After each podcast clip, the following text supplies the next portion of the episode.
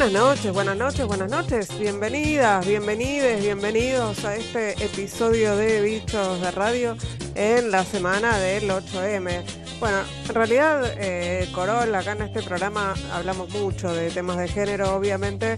Esta semana nos vamos a poner por ahí. Bueno, es raro el programa de hoy, ahora que lo pienso, ¿no? Eh, en esta semana. Sí, sí, más que raro me encanta porque vamos a, a compartir un montón de material, un archivo espectacular. Vamos a dar, como de- hace mucho que no digo, la vuelta al mundo con solo girar el dial de, de una radio aquí en Bichos de Radio, Ingrid. Y bueno, eh, como vos decías, una semana asignada por, por el 8M eh, en el mundo. Hemos visto y hemos seguido eh, cómo se ha conmemorado esta jornada que cada vez más es una jornada que tiene que, ver con, sentidos profundos, reivindicativos. ha tomado otro, o- otro cariz, ¿no? otro, otro significado en, en los últimos años y bueno, a mí realmente me parece bárbaro. Yo eh, me, me llevé una sorpresa, justo el 8M había transmisión de nuestra radio en la Antártida, porque los miércoles hay transmisión, y escuché tu voz saliendo al aire desde la Antártida, saludando a todas las compañeras allí en la base, eh, en el 8M, y fue una experiencia, o sea, escuchar, yo te escucho acá, está bárbaro, pero prender la radio, sintonizar Antártida y escuchar a Ingrid ese día fue muy, muy, muy lindo. Fue muy lindo mandarles un mensaje a, la- a las, este, a las compañeras que están allá bancando la parada en, en la Sí, sí. Antártida. La verdad que, que estuvo lindo y bueno, gracias por tu intermediación, Corol. Después de todas estas flores, eh, Flores. yo decía que es un programa raro porque yo nunca me imaginé que iba a estar presentando eh, un informe que tiene que ver con los 10 años del papado de Francisco, otrora Jorge. Bergoglio. Y viste que a veces pasan cosas, cuando uno se quiere acordar, se está tomando una cerveza con Karcher. A mí me ha pasado. A mí me ha Sí, sí, le ha pasado. pasado a mucha gente, a le ha pasado a mucha gente, es que, verdad. que- que- que- que de, o- de creencias distintas o de ninguna creencia. Eh, así ¿Eh? es, eh, pero bueno, aquí eh, estamos. todo es bienvenido, siempre eh, es interesante. Sí. Y en ¿Qué este te caso, en este caso, bueno, efectivamente se cumplen 10 años de papado de, de Jorge Bergoglio, el 13. ¿Vos te acordás, Ingrid? Disculpame, ¿vos, vos estabas viendo la tele o algo, o estabas en cualquiera y después te enteraste? Porque yo estaba justo viendo la tele y me pareció escuchar, dije, ¿dijo lo que yo, yo escuché este señor o escuché mal? Yo estaba pendiente, eh, yo estaba muy pendiente de, Yo, yo también. yo de lo que también, iba a pasar y bueno, ocurrió el 13 de marzo de 2013 la fumata blanca eh, en el Vaticano eh, traía al mundo la noticia de que iba a haber un papa argentino, un papa en el sur. Justamente el otro día, a partir del, del 8M, eh, un- entre compañeras, una me preguntaba cómo había influido en el activismo feminista, digamos, en contra, ¿no? La Sí, presencia claro. de un papa argentino y sobre todo con el tema de la, de la legalización del aborto. Sí, del aborto. Y la verdad es que en 2018, eh, cuando se discutió por primera vez en el Congreso, en el plenario del Congreso, ¿no? Cuando salió de las comisiones por primera vez y tuvo media sanción en media, o sea, la aprobación de Sí, diputados. sí, me acuerdo perfecto. Ahí sí, el Papa puso la carne en el asador y, Sí. y se opuso eh, pública y privadamente, Mm. eh, in- inclusive reuniendo a obispos de todo el país. Ahora, en Sí. 2020 realmente dijo lo que tenía que decir, pero, pero la impresión es que eh, por lo bajo eh, decidió no influir en, Muy en los, interesante, en ¿eh? los Muy obispos, porque interesante. si, si no, la oposición hubiese sido más fuerte. Esa es, es, Exacto. es un Es análisis, ¿no? Y eh, tiene que ver con interesante. algunos gestos también, los, los que se pueden hacer, no le podemos pedir tampoco a la, a la Iglesia Católica, una de las instituciones más conservadoras que existen, eh, no le podemos pedir todo, pero hay algunos gestos de, de Francisco que hacen pensar en cierta apertura, ¿no? Y es muy interesante lo que vos decís porque tengo el recuerdo de, aquella primera vez, eh, con, como movilizando gente desde de distintas provincias, con banderas, ¿viste? Como que hubo una, eh, una organización fuerte que venía eh, claramente respaldada por, por, el Papa y por toda la estructura de esta enorme maquinaria. Y es muy interesante este análisis de bueno, eh, te dijo lo que tenía que decir luego, eh, cuando se vuelve a tratar, pero no metió esa, e, e, e, ese aparato, digamos,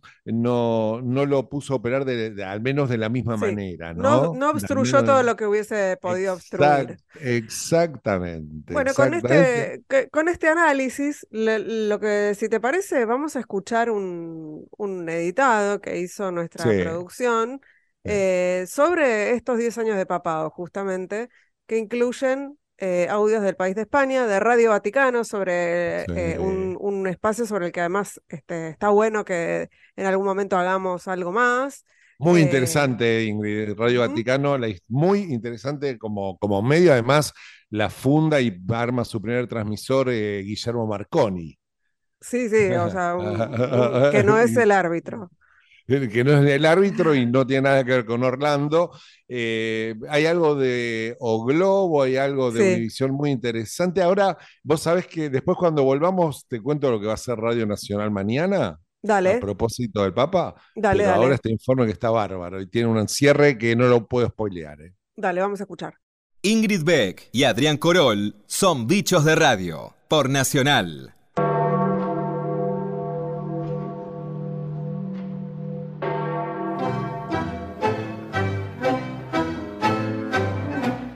Habemus Papam.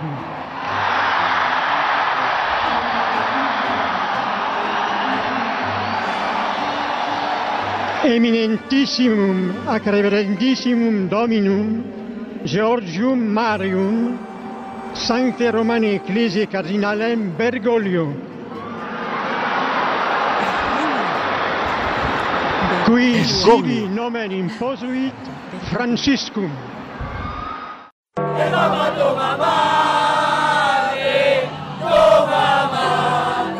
Fratelli e sorelle, buonasera.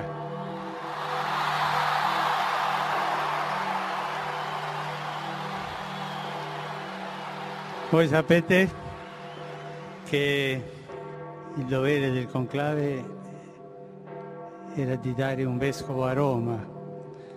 Sembra che i miei fratelli cardinali sono andati a prenderlo quasi alla fine del mondo, 妈羡慕鬼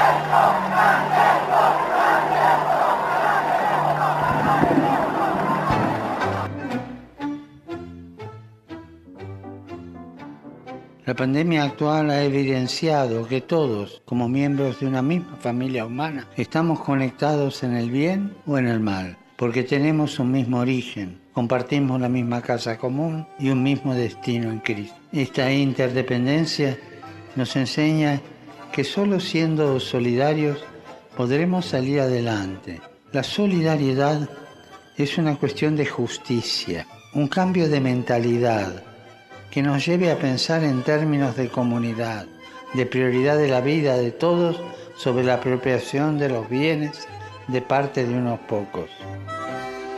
Fratelli e sorelle, grazie tante dell'accoglienza. Pregate per me e a, a, a presto, ci vediamo presto. Buona, buonanotte e buon riposo.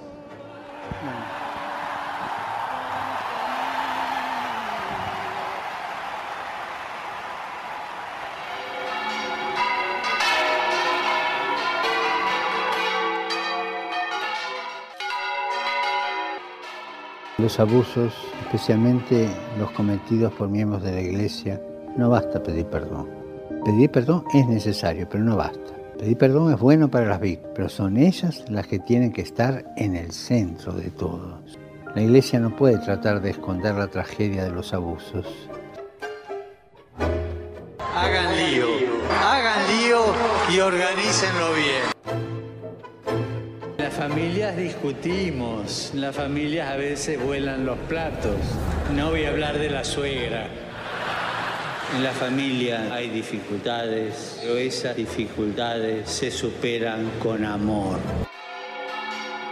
A lei, madre dolcissima, chiediamo di essere conforto per quanti sono provati dalla brutalità della guerra, specialmente per la martoriata Ucraina.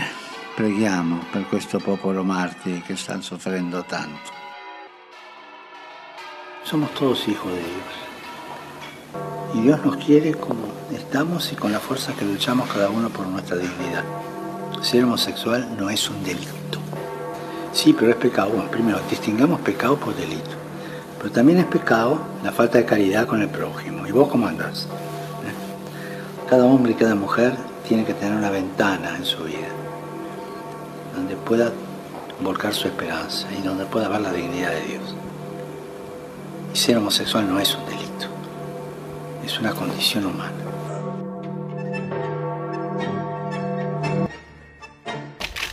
Esto el Papa va a tener que rezar para que Brasil gane la Copa. Se, se quiserem rezar para o Brasil ganhar a Copa, eu ficaria agradecidíssimo. Mas por lo menos la neutralidad. Lo mío es cruzar los dedos nada más y pedir porque este Jesús es argentino. Ya está Y el todo Papa dicho. también. En el 86 tuvimos la mano de Dios y este mundial lo tenemos al Papa Francisco. Me parece que este año la copa la levantan los colores celestiales. Muchacho, salió de vuelo. Saludos, saludos. Y que gane San Lorenzo. Que a su gran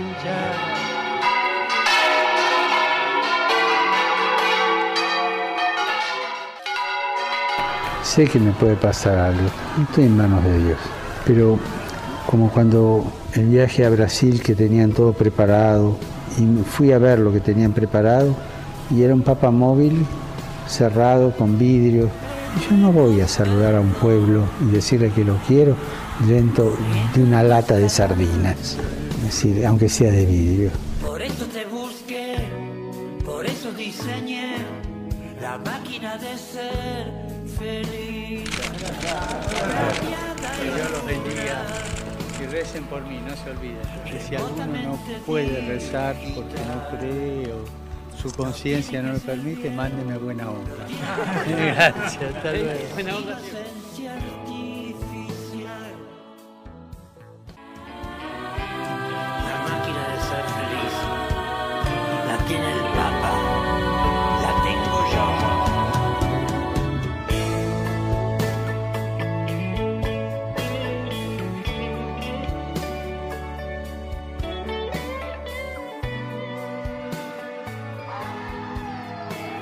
Ingrid, lo que te decía antes, viste lo que es. O sea, uno se empieza a acordar, ya pasaron 10 años. 10 años, sí. ¿eh? Y mañana la radio pública, Radio Nacional, hace una transmisión especial desde Luján, desde las 18 horas para todo el país. ¿eh? Eh, se conmemoran, se celebran estos 10 años de pontificado de Francisco. A partir de las 18, la radio estará transmitiendo en vivo desde Luján con un montón de testimonios, muy buen material de, de archivo. Hay gente muy interesante para escuchar y, me- y va a cantar Palito Ortega con Nahuel Penisi. O sea, Un una show. cosa, eh, claro, digo, que, quiero escucharlo, quiero escucharlo. Así que mañana voy a estar atento y quienes nos escuchen a partir de las 6 de la tarde aquí en Nacional, vamos a estar haciendo, eh, acompañando la transmisión en directo desde Luján, eh, Ingrid Beck, y creo que esto está bueno porque después del separado de la cortina, damos vuelta a la página y todo lo demás. Sí, bien vuelta a la página. damos. Sintoniza el dial. Bichos de Radio. Con Ingrid Beck y Adrián Corol.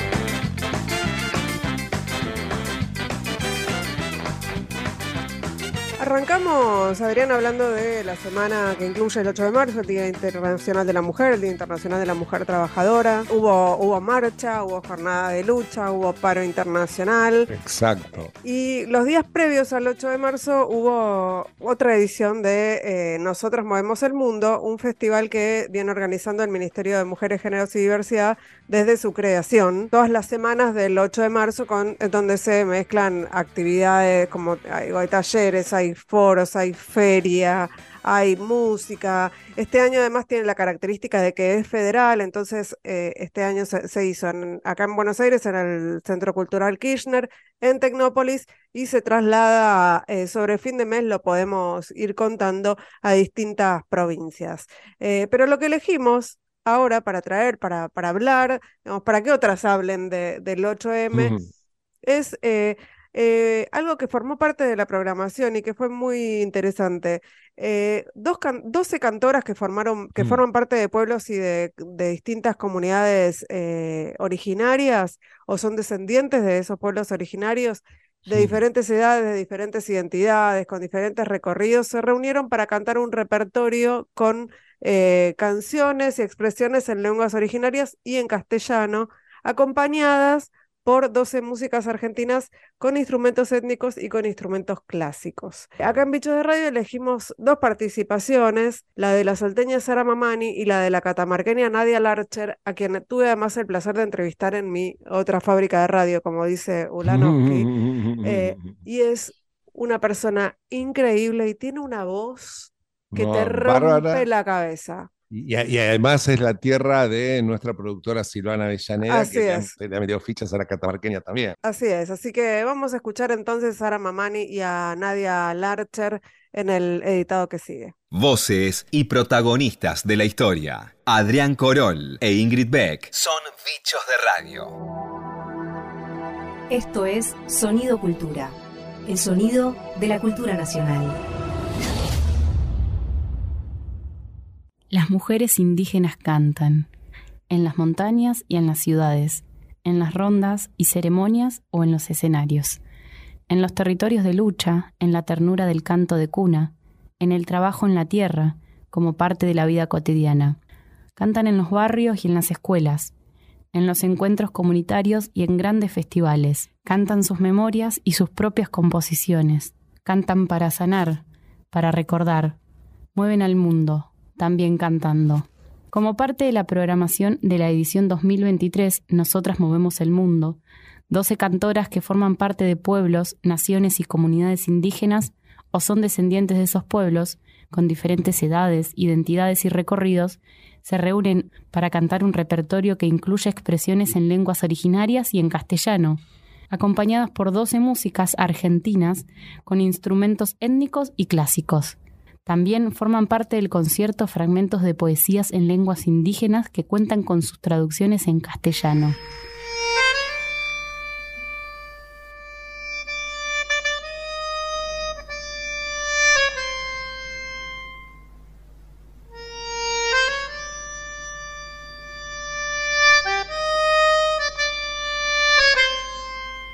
Me llamo Sara Mamani, nací en Salta hace 70 años.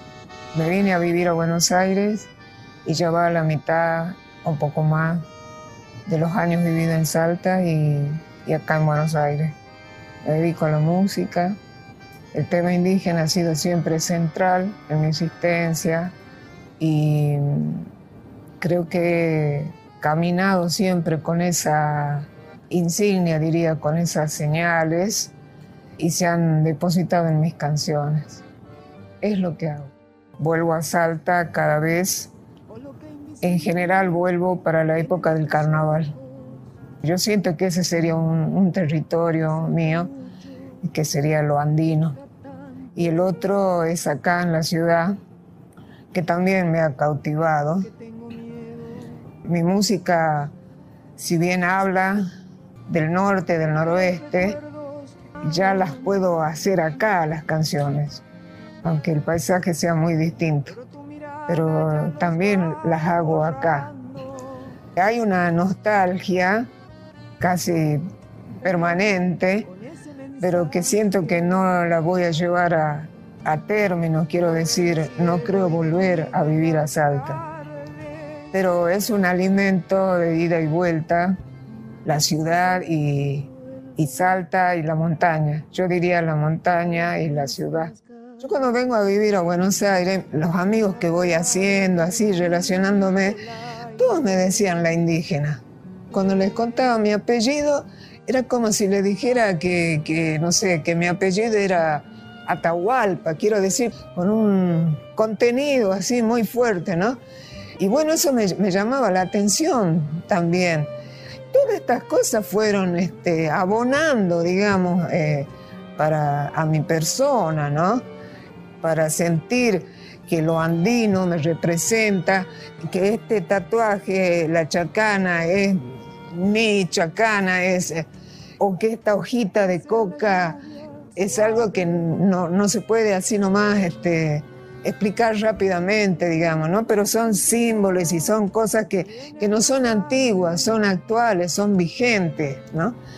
Entonces, al relacionarme en todo sentido con estas cosas, mi identidad se va fortaleciendo y, y la puedo ejercer, como decía hace un rato, en la ciudad, en, en los Andes, si me encuentro aquí con compañeras o compañeros, podemos eh, sentir una vibración parecida en cuanto que nos gusta la ciudad, con todo lo que la ciudad ofrece, pero también, bueno, ir al carnaval es como un anhelo muy grande de todos los años, ¿no?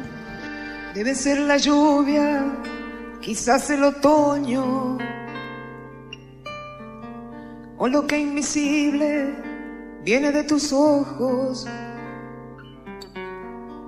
que me acerca mucho y me aleja tanto. Porque tengo miedo de quemar mis manos. Porque los recuerdos no me abandonaron. Pero tu mirada ya los va borrando. Debe ser la lluvia con ese mensaje. De volverme cielo y delirio en las tardes. Sin saber si vuelvo a las mismas calles. Con una palabra que me quite el aire que me quite el aire. Mi nombre es Nadia Larcher, soy música, nacida en Huachachi, en Andalgalá, en la provincia de Catamarca. Toda la vida he hecho esto, que es cantar, desde muy niña, eh, y hace aproximadamente 10 años que estoy viviendo en Buenos Aires, haciendo esto, cantando. Bueno, ahí puedo decir que hay un territorio mm, real y concreto, que es el territorio en el que yo me muevo, que es un territorio que recorro, no es un territorio en el que estoy anclada ni estática, que va de entre las, entre las montañas y, y la ciudad. Y después hay un territorio que es el territorio intangible. Es un territorio que está formado por la memoria y los sonidos. Es un territorio que no se puede asir, pero es un territorio que existe y al que invitamos cada vez que, cantamos. El canto es una, desde que, desde que soy muy niña, es una certeza, vino conmigo, digamos. Lo que yo no sabía era cuál era el sentido de ese canto. Yo no, no, no comprendía por qué estaba cantando, para qué, hasta que empecé a hacer preguntas adentro de mi familia porque salí a buscar, salí a buscar los sentidos caminando por todo Catamarca, por un país inventado que fue el país de la Vidala y ahora cantar para mí es, está muy ligado a, construir o a reconstruir certezas en torno a mi identidad. Entonces aparece un sentido para mí muy importante que, que siento que las abuelas en el pasado están celebrando y siento que las niñas en el futuro van a celebrar también. Bueno, con lo que me encontré en el diálogo con los abuelos, las abuelas, en este caminar que hice por el país de la Vidala, puede sintetizarse en una frase que es que la tierra canta a través del cuerpo de, de las personas que la caminan, que la habitan, ¿no? Y que deciden cantar caminándola. Vengo de un territorio que resiste, que se llama Andalgalá, y que está hermanado a otros territorios que están resistiendo a lo largo de toda Latinoamérica. La resistencia es por el agua, es por el agua y por la salud de los pueblos que están sufriendo sufriendo el extractivismo en este momento en que el mundo está tan voraz, ¿no? en que el mercado está tan voraz. Cuando canto es mi inconsciente eh, de un pueblo que hace muchos años que está gritando por la emancipación de sus ríos, porque hoy sus ríos están todos cooptados y tomados. Entonces no, no puedo ser eh, ni lógica ni, ni ordenada. Cada vez que pienso en Andalgalá y, y, en esa resistencia soy un, soy un dolor cantando, ¿no? Zambita, para que cante los humildes de mi pago. Si hay que esperar la esperanza, más vale esperar cantando. Si hay que esperar la esperanza, más vale esperar cantando. Nacida de los boliches, donde el grito alza su llama, canción de largas lunas sabe la siembra y el agua. Su canción de largas lunas sabe la siembra y el agua.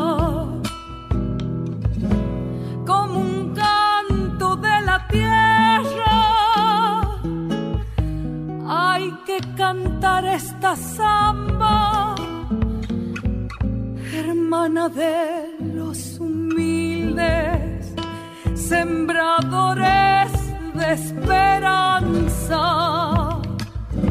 alzada raíz de sangre del fondo de la guitarra.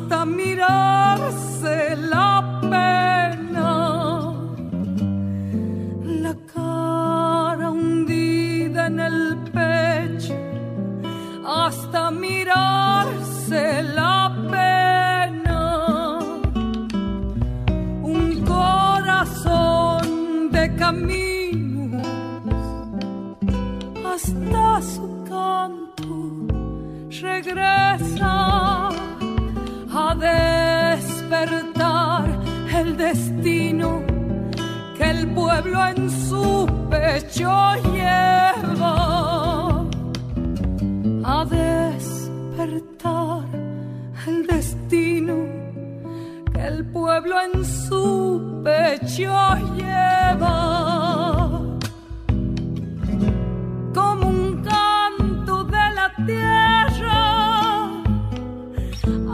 que cantar esta samba, hermana de los humildes, sembradores de esperanza, alzada raíces de sangre del fondo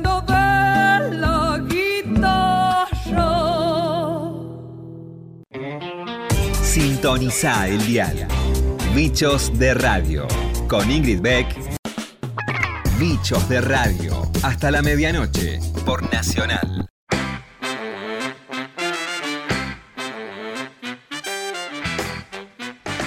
Esta semana, el martes, eh, bueno, nos sorprendimos con la noticia de la muerte de un peri- gran periodista, Enrique Vázquez. Eh, Enrique Vázquez fue periodista muy conocido, hizo mucha radio, fue secretario de redacción de la revista Humor, condujo un programa en Radio Belgrano, tuvo ciclos televisivos en la televisión pública durante los años 80, fue docente universitario.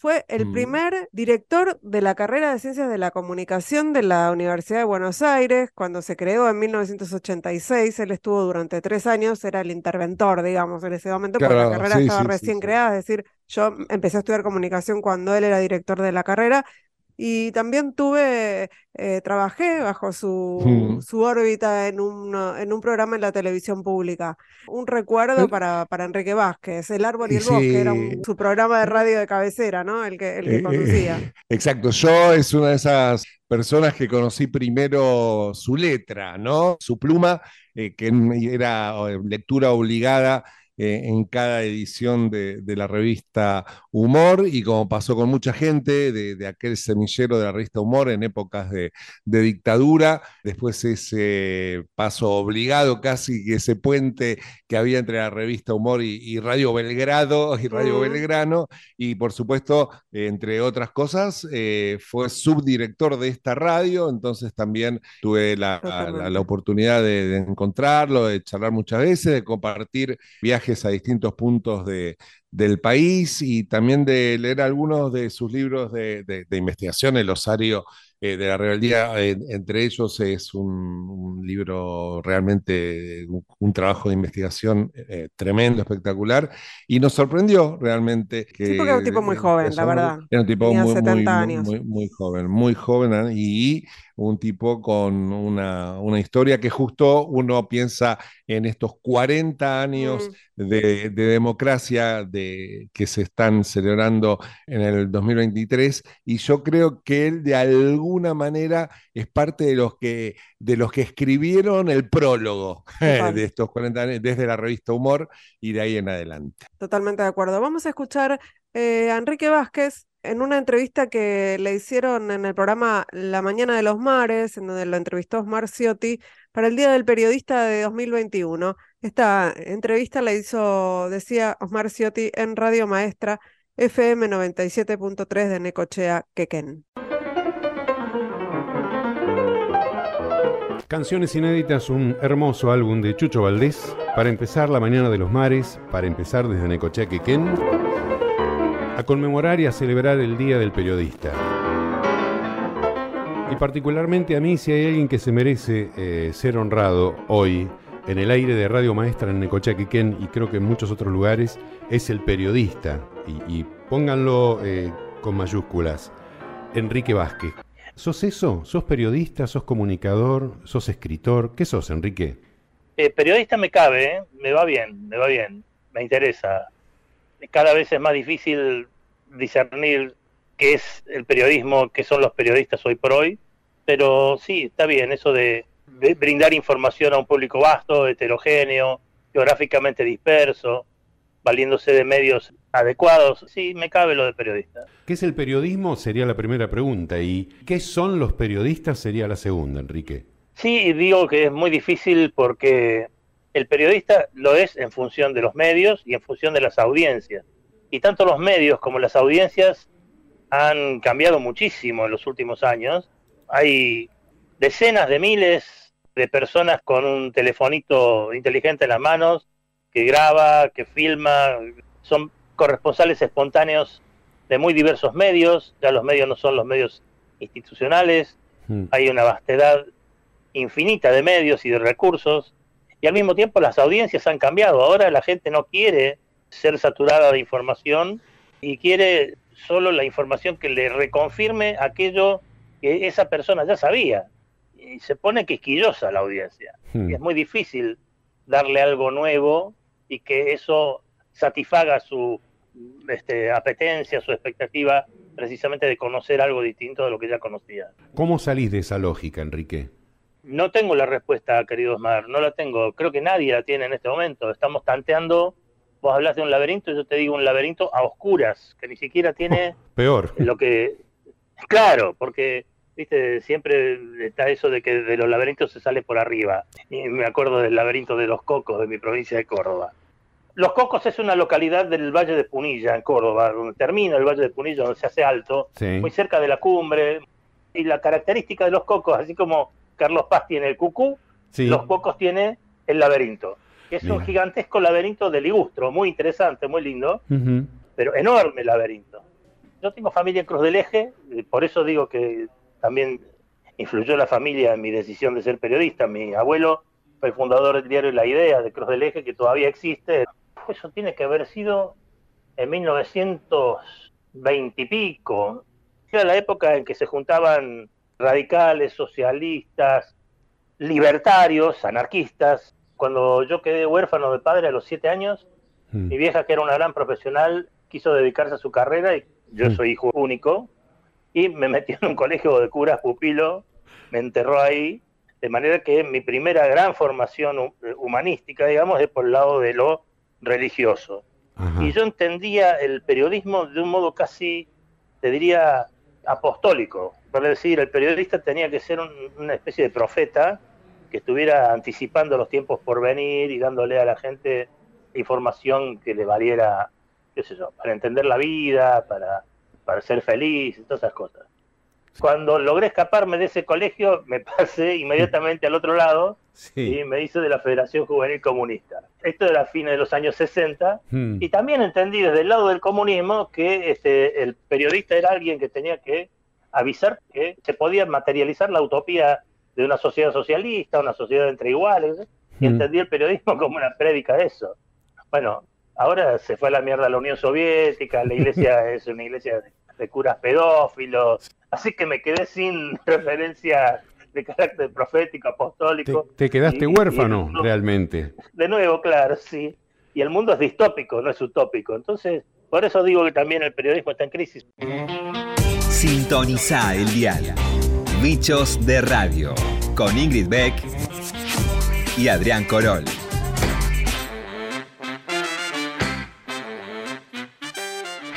Seguimos recorriendo estos 40 años de democracia eh, que, vamos a, Claro. que vamos a tener como leitmotiv, me parece, en, en nuestros bichos de radio de este 2023, Sí. como corresponde. Sí, el lema para mí tendría que ser algo así como 40 años de radio en democracia, ¿viste? Algo así, ¿le te viste? Porque Bueno, le, hay le mucho, ponemos ese mucho. título, le ponemos ese Bueno. título y le vamos a dar a este bloque to- su, su espacio en cada programa.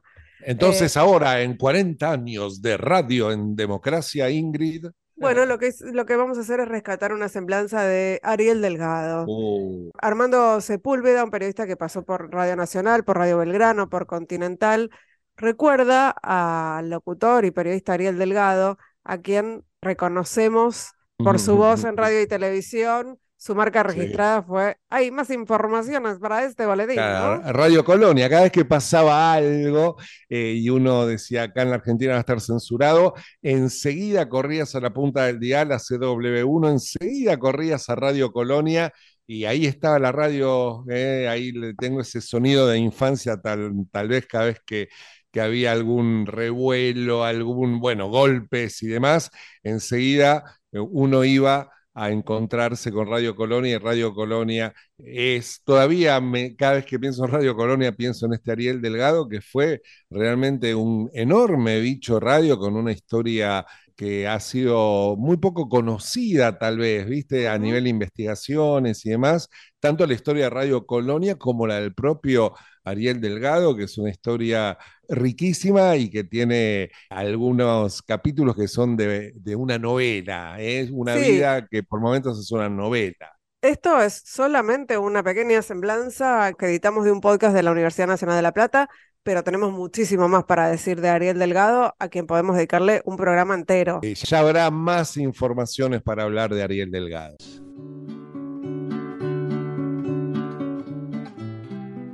La voz de las noticias.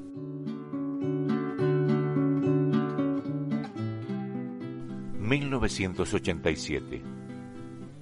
Abrió la puerta de la oficina que estaba en la calle Perón, casi Riobamba, a la vuelta de Crónica TV y cerca de su departamento. Nos saludó con un buenas tardes, amable pero firme, la mirada penetrante y su estampa estilizada por su altura, pelo corto, jean y camisa de laburante color caqui. Fue la primera vez que lo vi personalmente. A mí me retumbó en los oídos un saludo más completo y conocido, casi de un amigo.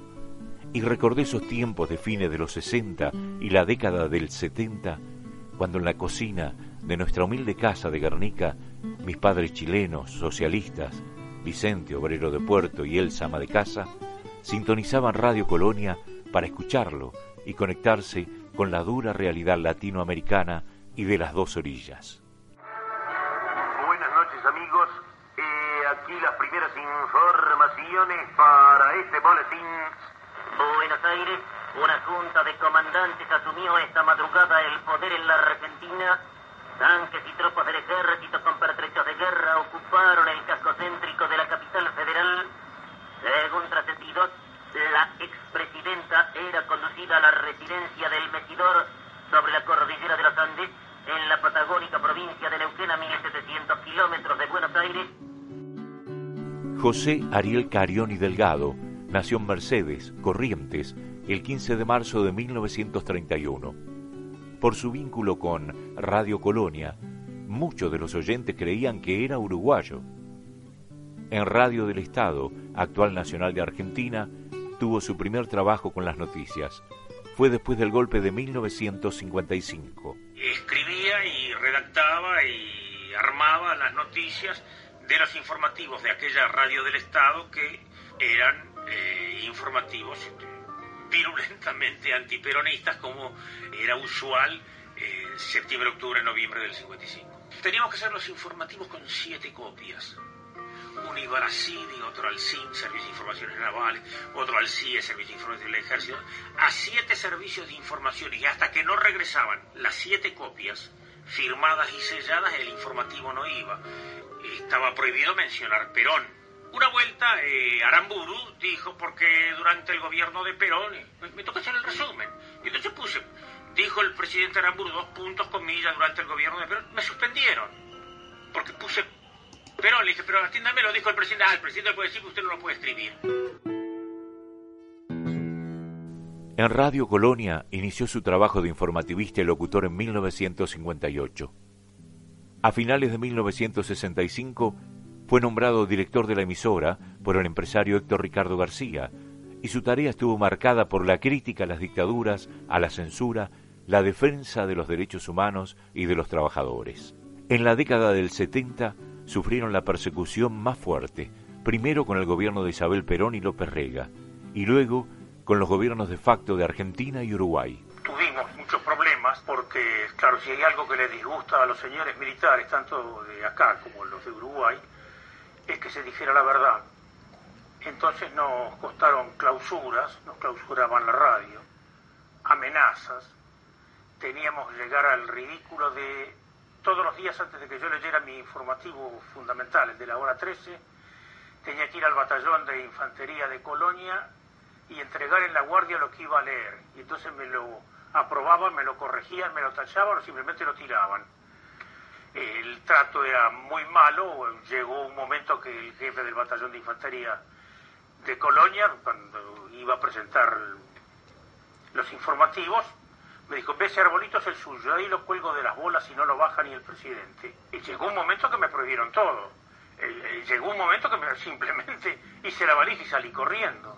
En 1980 se exilió en Italia, se radicó en Roma, tenía tres hijas y un hijo.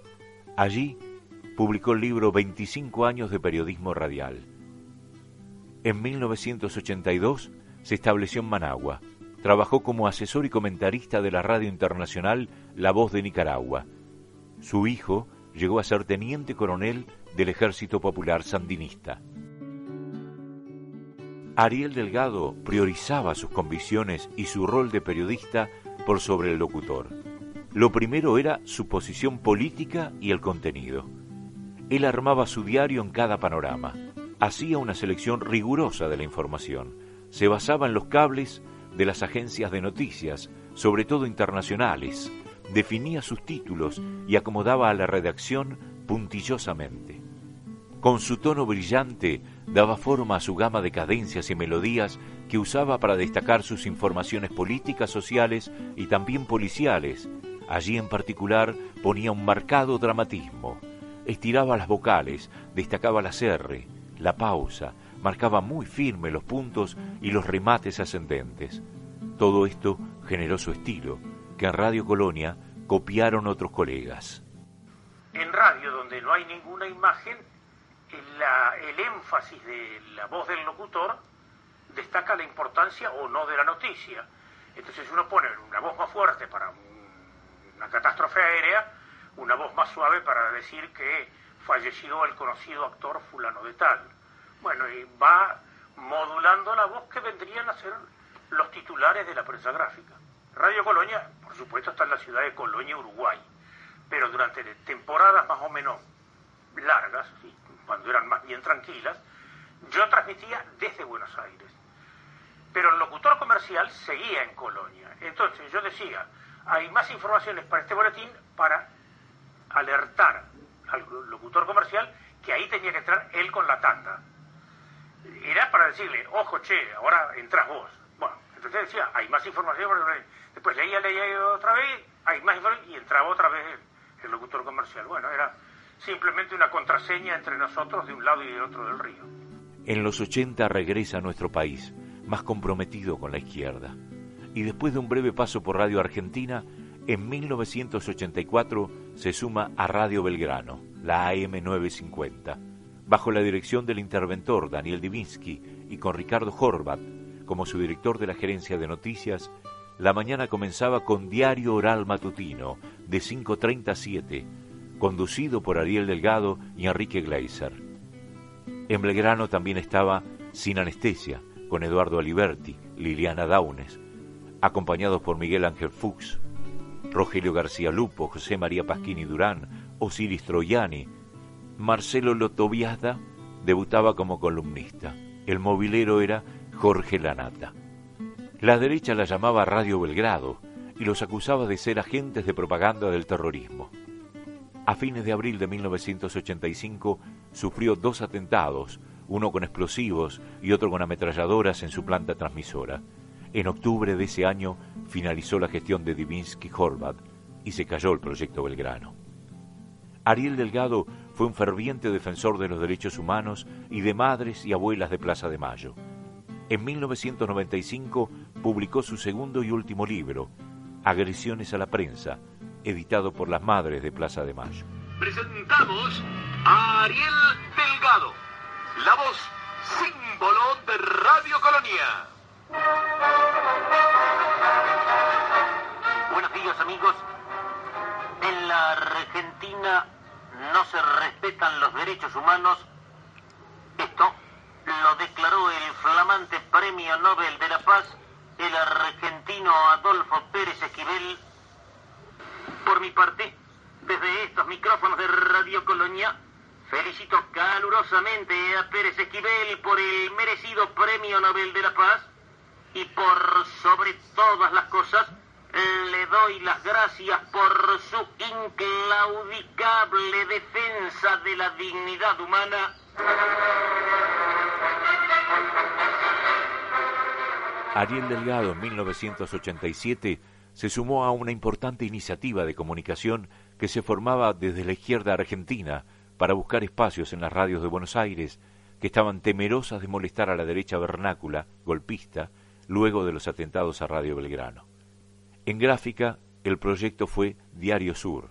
Se lanzó en 1989 con la dirección de Eduardo Luis Dualde y su secretario de redacción, Isidoro Gilbert. Mientras se definían las negociaciones para comprar espacios en Radio Splendid, AM y FM, Ariel fue punta de lanza saliendo paradójicamente desde Buenos Aires con un panorama diario nocturno para CX30 Radio de Uruguay. Su colega José Chinoca lo acompañaba en la redacción y producción. Luego se pudo poner al aire el programa Protagonistas en Radio Splendid AM con Ariel Delgado, Horvat y Marcelo Bartolomé, mientras que en la FM regresaba Eduardo Aliberti con Liliana Daunes, todos acompañados por una decena de calificados colegas que integraban la producción, redacción, móviles y operación técnica.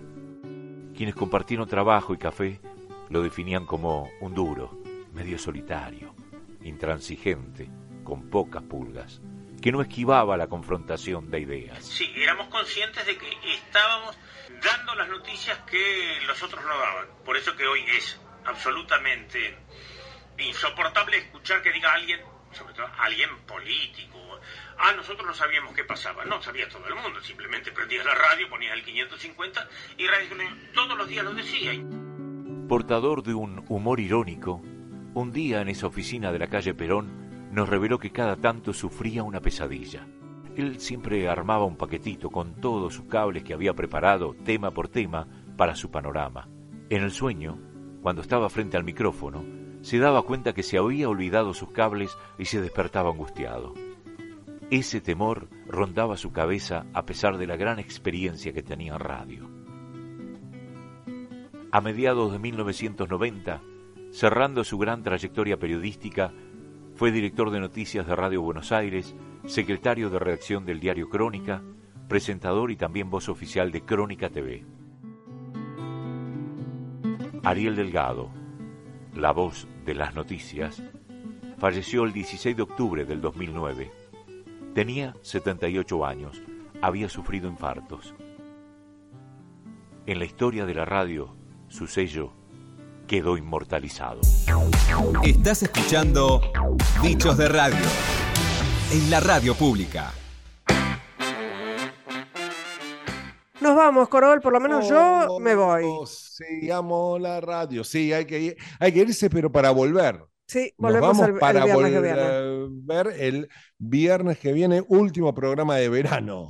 Hablando Sí. de olas de calor y demás, veremos cómo Sí. estará Vamos a ver la, si- la meteorología. Si el cambio climático respeta eh, los, la- la- las arbitrariedades de las fechas Sí. o no.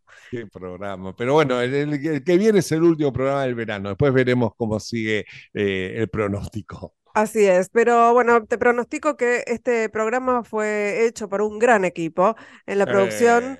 Silvana Avellaneda, Marianela Cantelmi y Eric Tomerg. En el Community Management, el señor Hernán Cigotti. En la web y en las redes está Martín Bibiloni. Corol, ha sido todo por hoy. Ha sido todo por hoy. Como siempre, un gran abrazo a quienes operan, operadoras y operadores en todos los estudios de las emisoras de Radio Nacional, donde escuchan Bicho de Radio, a quienes están en las plantas transmisoras. Nos gusta siempre reconocer y agradecer a esta hora de la noche. Y por supuesto, esto ha sido Bichos de Radio, que es apenas. Un programa de radio.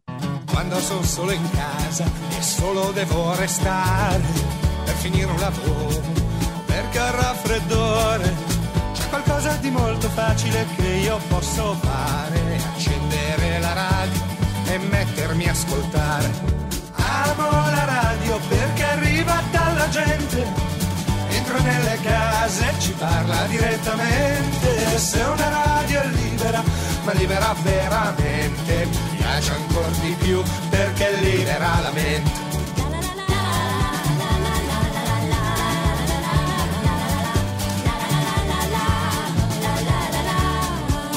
Radio si può scrivere, leggere o cucinare, c'è da stare immobili, seduti lì a guardare. E forse proprio quello che me la fa preferire è che con la radio non si smette di pensare. Amo la radio perché arriva dalla gente, entra nelle case e ci parla direttamente. Se una radio è libera, ma libera veramente, mi piace anche di più perché libera la mente.